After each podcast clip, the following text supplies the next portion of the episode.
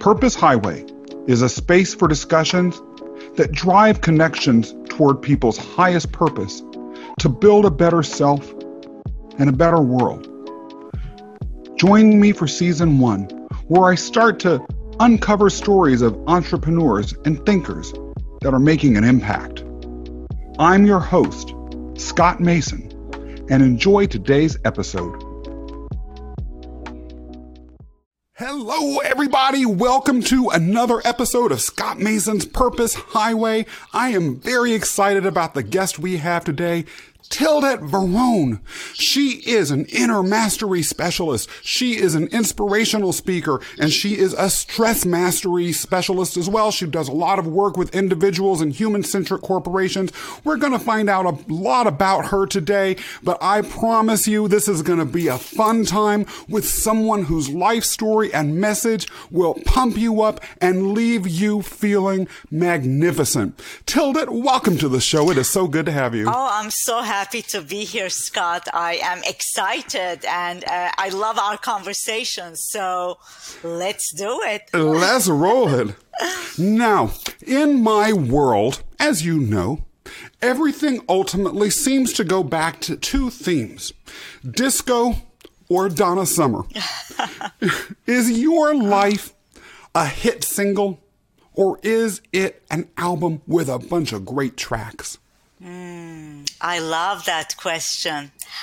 I think mine is a bunch of tracks and the tracks keeps coming on and and that is the zest of life for me. I don't know what track I'll be on, but I'm willing and curious to explore the track and make the best out of it. I will say one track that makes me think of you, and of course it is a disco one, is I Will Survive. Tell us a little bit about. Oh, I see from your reaction, you can relate. Why would that? Why on earth would that song mean anything to you? Oh my why? God! You knew my song. That is the song that got me through the dark, the darkest mm, parts done. of my life. In my car, I would be singing, "I will survive," as long as I know how to love. I know mm-hmm. I'll stay alive. Immortal words, right? Yes. Talk to us about that. Yes. So that happened. You know, there are many things that happened. There's a reason why I became a stress mastery educator. now I can say it with a smile, but I was blessed with so much stress in my life. I had no other mm. choice but become a stress mastery educator. And I've been on the side where stress brought me down, where I went through difficult times and I know how that feels. But I also now know how the other side is where you live your life with love, with fulfillment, doing what you love, with the people you love. And you know, you have the skills how to transform your stress and grow with it. So how the song came about is my divorce story. Mm. About Tell us. about 15 years ago or so, unexpectedly, and I don't know how it was unexpected, but it was unexpected for me. I went through a divorce after being married for 20 yees. And um, and you can probably tell I have an accent because I'm from Turkey, New York.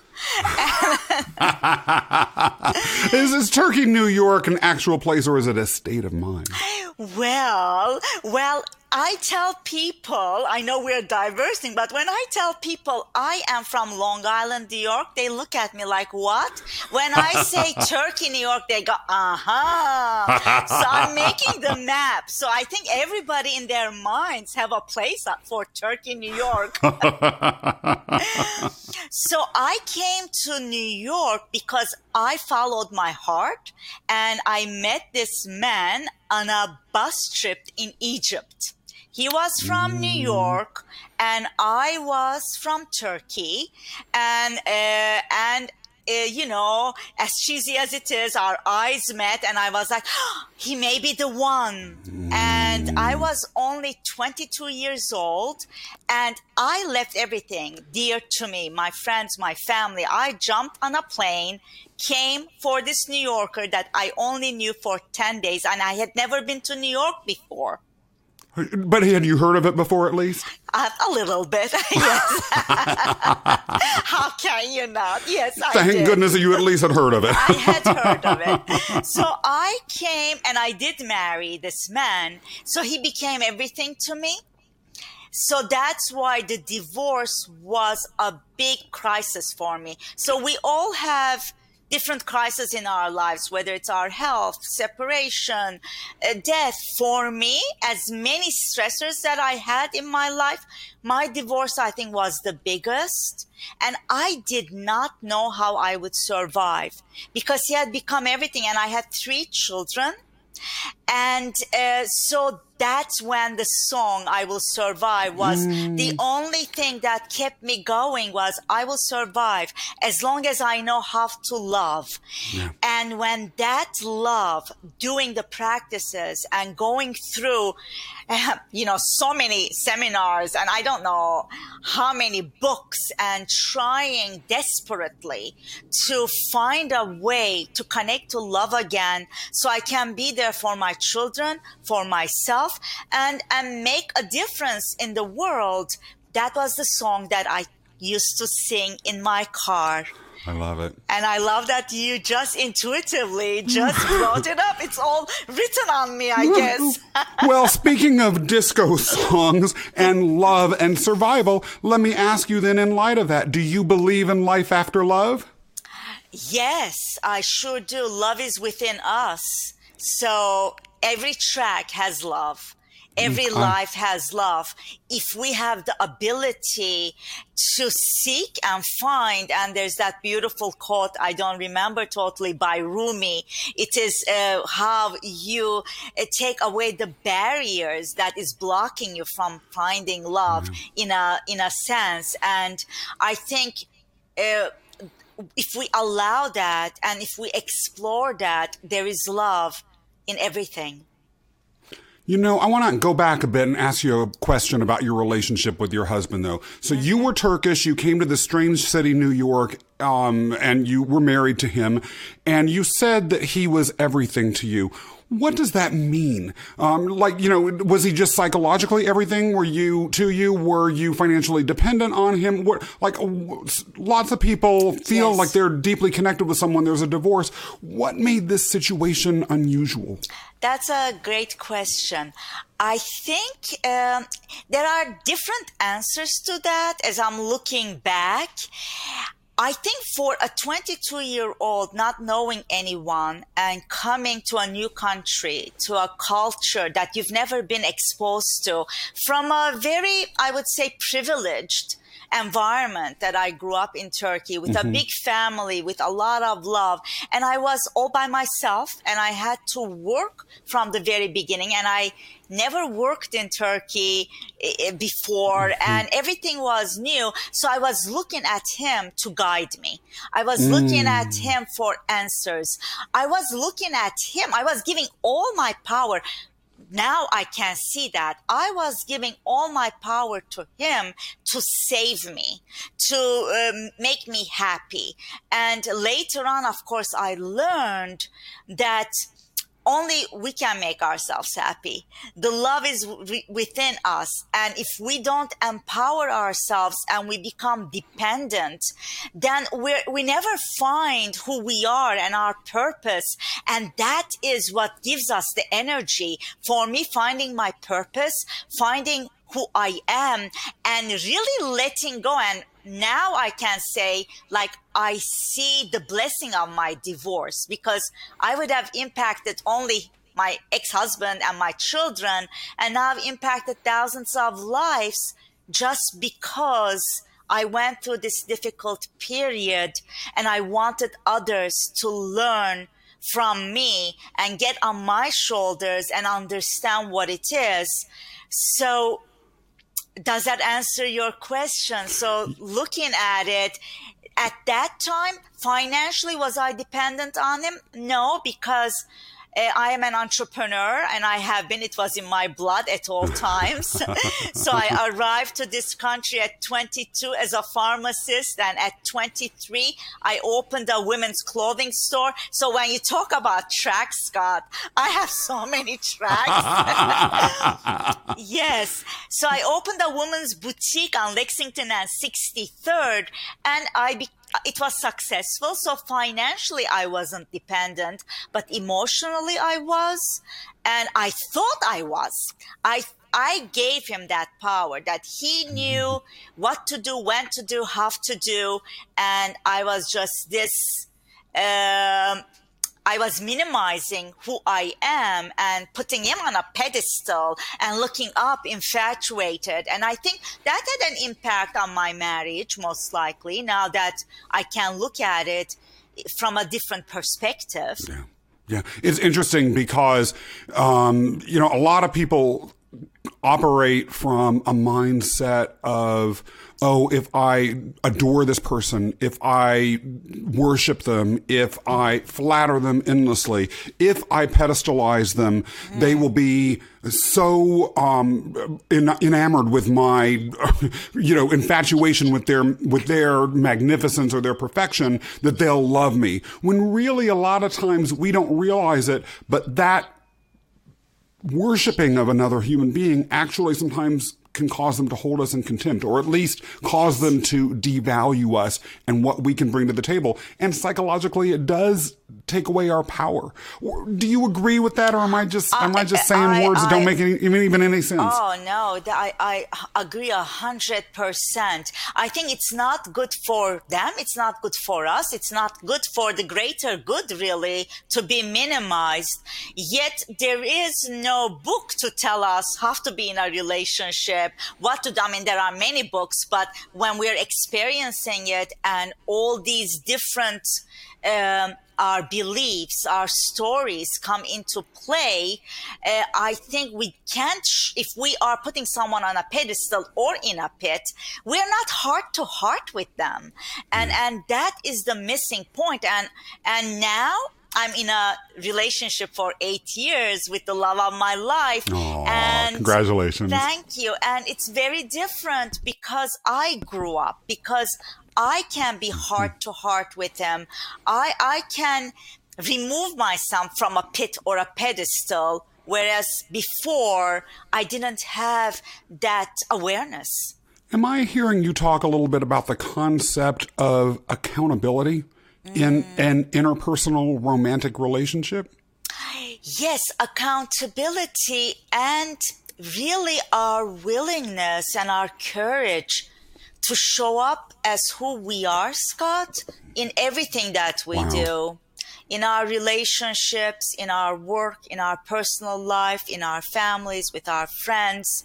It is the accountability of taking responsibility. Instead of blaming, shaming, I've come to understand what is my role here?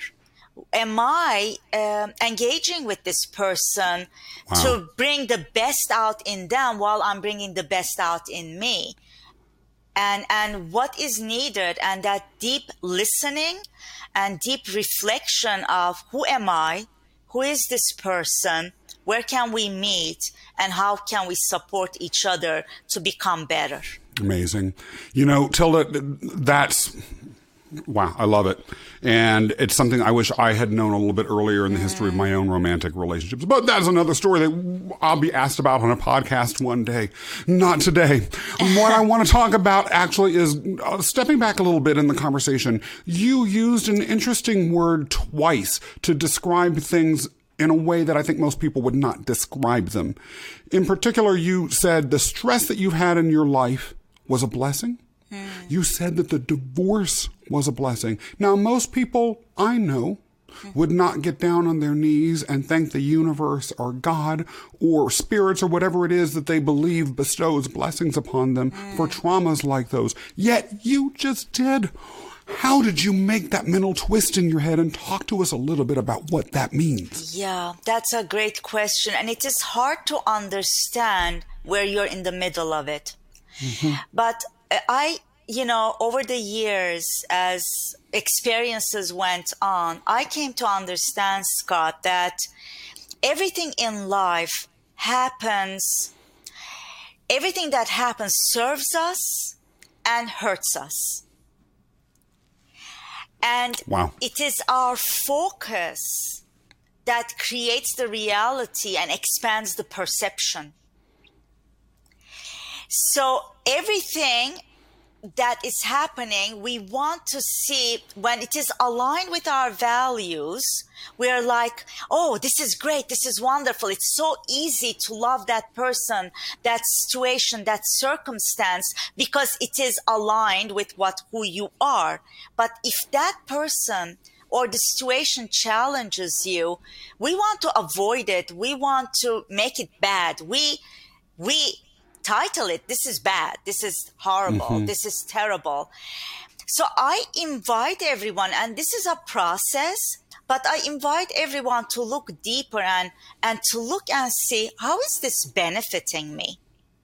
How is mm-hmm. this situation benefiting me? What is it bringing? And in some circumstances, that's very hard to do.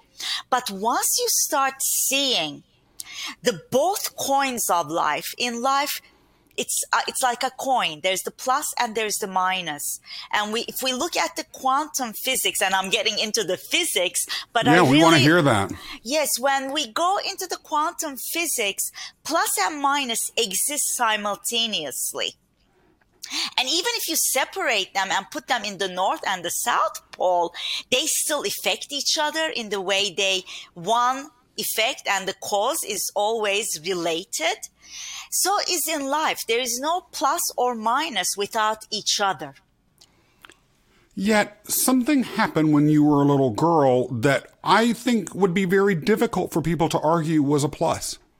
Um, and you know what I'm talking about. And anyone who goes to your website, and we'll give you a chance to shout out to your website later in this uh, in this recording. But everyone should because your website, I have to say, is is excellent. Thank you.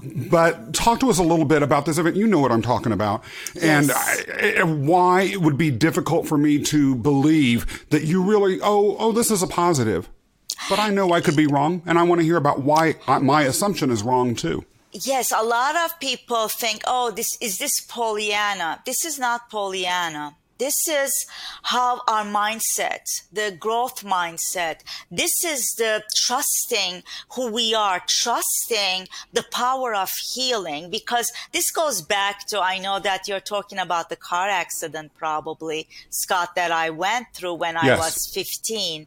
When I was 15 years old, unfortunately, um, we were in a nearly fatal car accident where my father was driving the car, my uncle died, and um, and I fractured my neck, and I remember being in the hall of the hospital on the stretcher all by myself because my parents were also injured and they were not able to be with me.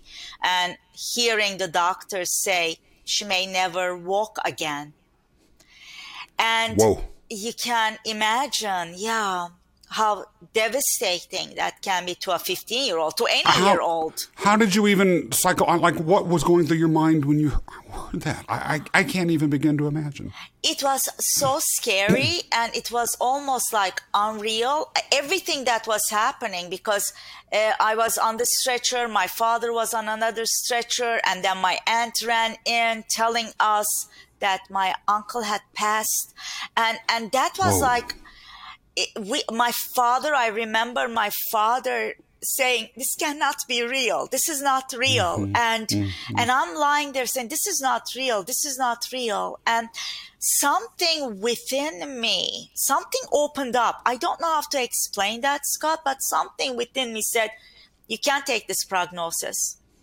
you're going to do better. And I was in Turkey, so there mm-hmm. was no really a lot of psychological support, emotional support. Mm-hmm. Like I didn't see a therapist or this or mm-hmm. that. I wish I had, but I mm-hmm. did have great doctors, medical care, physical therapy. But something inside of me kept saying, you can just believe that you can. And I remember my school principal at that time brought me this book, Jonathan the Seagull. Yes. And I think it was the most, the first opening to spirituality for me. Mm. And, and just believing that I can do it. And I guess I was lucky. I don't know if this is luck. I don't know. It, this is, you know, I cannot name it. Some things it's hard to explain and name, but I did walk and I did do a lot of great things. So that gave me the awareness of the healing power we have within ourselves. And that led me to exploring that healing power further. And, you know, I went to college to uh, become a pharmacist, to explore more, and later on alternative medicine and different things.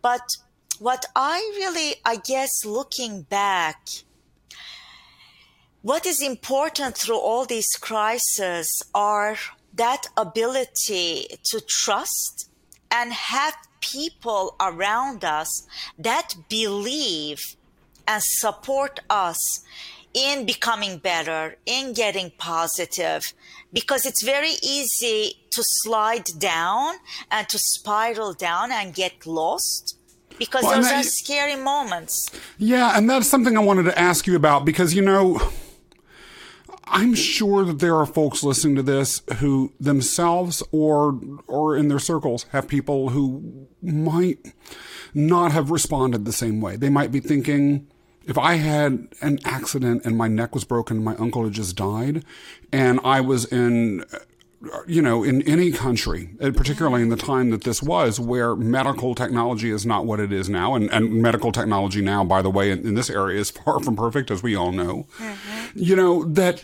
I, I might have just sort of given up.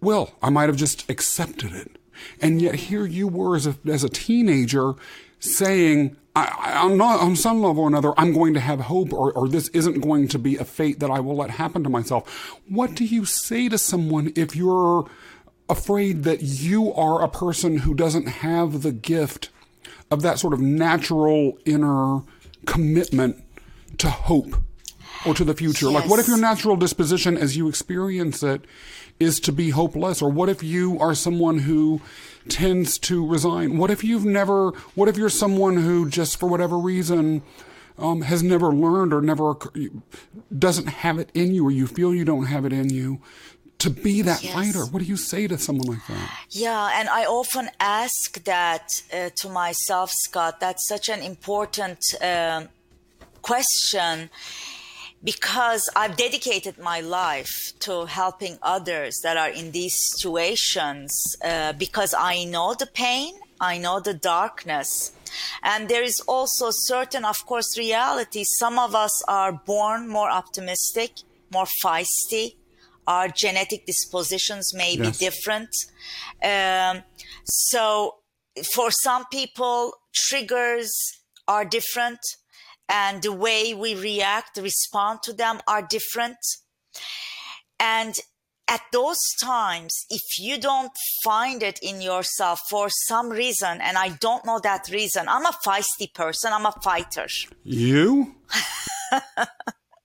well, you would yes, but pro- I don't know if that's genetic. I don't know if it's that's learned, and that's something I think science, spirituality, psychology, everything is exploring.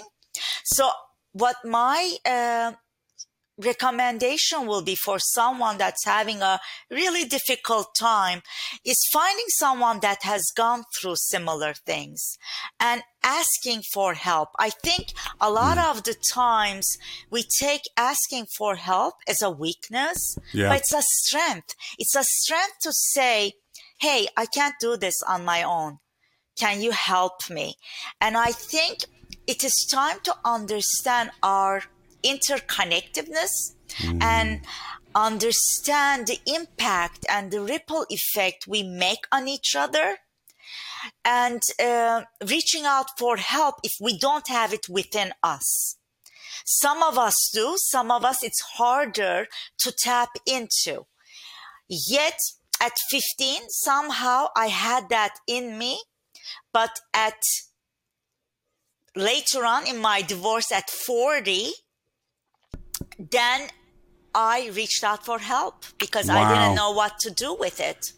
And so, what you're talking about is the fact that our personal development actually may not be as linear as it can be easier for us to think about. Because, in a way, what you're saying is that in a time of extreme crisis, I would even say existential crisis, at least as far as your ongoing existence as a living, breathing organism was concerned, mm-hmm. you were able to have that drive where you didn't need to reach out for help or, or it manifested itself less, uh, whatever help you needed manifested itself less overtly and you went into a hyper survival mode. Whereas later, you were in a position where the vulnerability was more on the surface and it's interesting because sometimes people can think, and I'm guilty as guilty of this as anyone, that there is a genuine especially if we're involved in self development work, there's a genuine, consistent forward motion in life. Yes. I also don't, yes, and that's very important what you're bringing up, Scott, but I also don't want to negate the power of community. See, in Turkey, I was in a community. I had my family. I had my friends. I had the community helping me, lifting me. And I believe, and this is all as we are reflecting, I'm, I'm also processing this in our conversation right now. Mm-hmm. And when I was here and I came and I didn't have that kind of community to support me and I dove uh, into just working and doing things and I didn't have the community I had in Turkey. And maybe that caused also that loneliness, that desperation. So that uh, mm. pushed me towards reaching out to others and ultimately creating the community I was seeking for. And I'm grateful to have created a beautiful community now. And I think that there's so many different tracks to this song. yes. Keep bringing it back to music and disco, please. Find a way to mention Donna Summer somehow. I'll love you even more. actually, I'm gonna I'm gonna interject there and move. Actually, ask another question. You have just talked a little bit about the concept of community, and interestingly, as you know, the theme of this podcast is connecting, creating a space for people to find their purpose, um, to build a better self and a better world. Embedded in that, then, is the idea that self development and isolation is nothing. We all operate within community. Do you agree with me? Oh, I wouldn't be here. I I have the same thing in everything I do also. I say, Scott, better people, better business, better community, better world. I love. Now, Tilda, tell me, if every last person on the planet worked with you, went through one of your programs, had some time um, having some of that Tilda Barone magic worked on them, what would the planet Earth look like? Hmm, that's a good question. My uh, dream would be, uh, uh, my dream is that we would all understand that we all, we are all one, we are interconnected, that um, without each person's happiness, we cannot be happy without each person authentically showing up in their gifts, in their magnificence of their being. And I, uh, my tagline is unfold your magnificence. I believe we are all here, unique, magnificent in our gifts and in our contribution to ourselves and to the world. And we all need each other for this world to be a better place. So in that, my dream would be that we will all love each other unconditionally, try to understand each other and give ourselves permission to be who we are and try to learn from each other even in our disagreements. Be great listeners to ourselves and to each other and to have the purpose of serving the common and the greater good and really looking at things from many different perspectives and opening, widening our understanding of each other, of our cultures, our beliefs, so that it becomes a zesty, beautiful place where everyone has the freedom to be. And in that freedom, we all dance in the disco to our own rhythm, to the song of our heart, freely and com- with confidence and just dancing away. Wow. I am in disco heaven. And you know what? I think the whole world needs to be in disco heaven. You know, Tildet, you have unfolded a little bit of your own magnificence here. And I know that it's just a little bit of your magnificence because I know a fair bit about you. How can people find out more about your magnificence and how can they learn, how can they contact you so that you can help them unfold their own magnificence? Yeah, thank you. So, uh, my website, tildet.com, T-I-L-D-E-T.com. There are many things there and uh, they can reach me also through my email, tildet at tildet.com. Once you get my name, Scott, life is easy. Everything is tildet.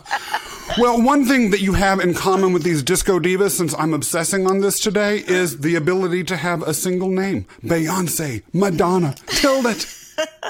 yes, thanks to my dad. That was my dad's gift to me. So yes. Uh, so on my website, there are different uh, explorations they can do. There is my ebook for free, Transform Stress into Success. There is a seven day journey of uh, reducing stress where they'll get emails daily meditations and practices and ways to enhance life and to reduce stress. There are many different things in my growth store on my website. And of course, if there's something specific that they're looking to do or they want to bring to their company, my stress mastery program, uh, we can have a conversation and see how I can be of service. Do you want to give a very brief shout out to the wonderful organization that brought us together? Yes, thank you. I love National Speakers Association, New York City chapter, where we met each other and where a lot of people are coming there with this same vision that we share our knowledge, our expertise, our gifts to support each other and make the world a better place through sharing, through supporting, and through community. I love it. Thank you, Tildet. It has been a genuine pleasure having you on board. Everybody, I know this has been an extraordinary trip down the Purpose Highway. We will see you on the next episode. Thank you for watching. Thank you. Thank you for listening to today's episode. Join our community today at purposehighway.com and subscribe to get notified when new episodes go live. Scott Mason, checking out.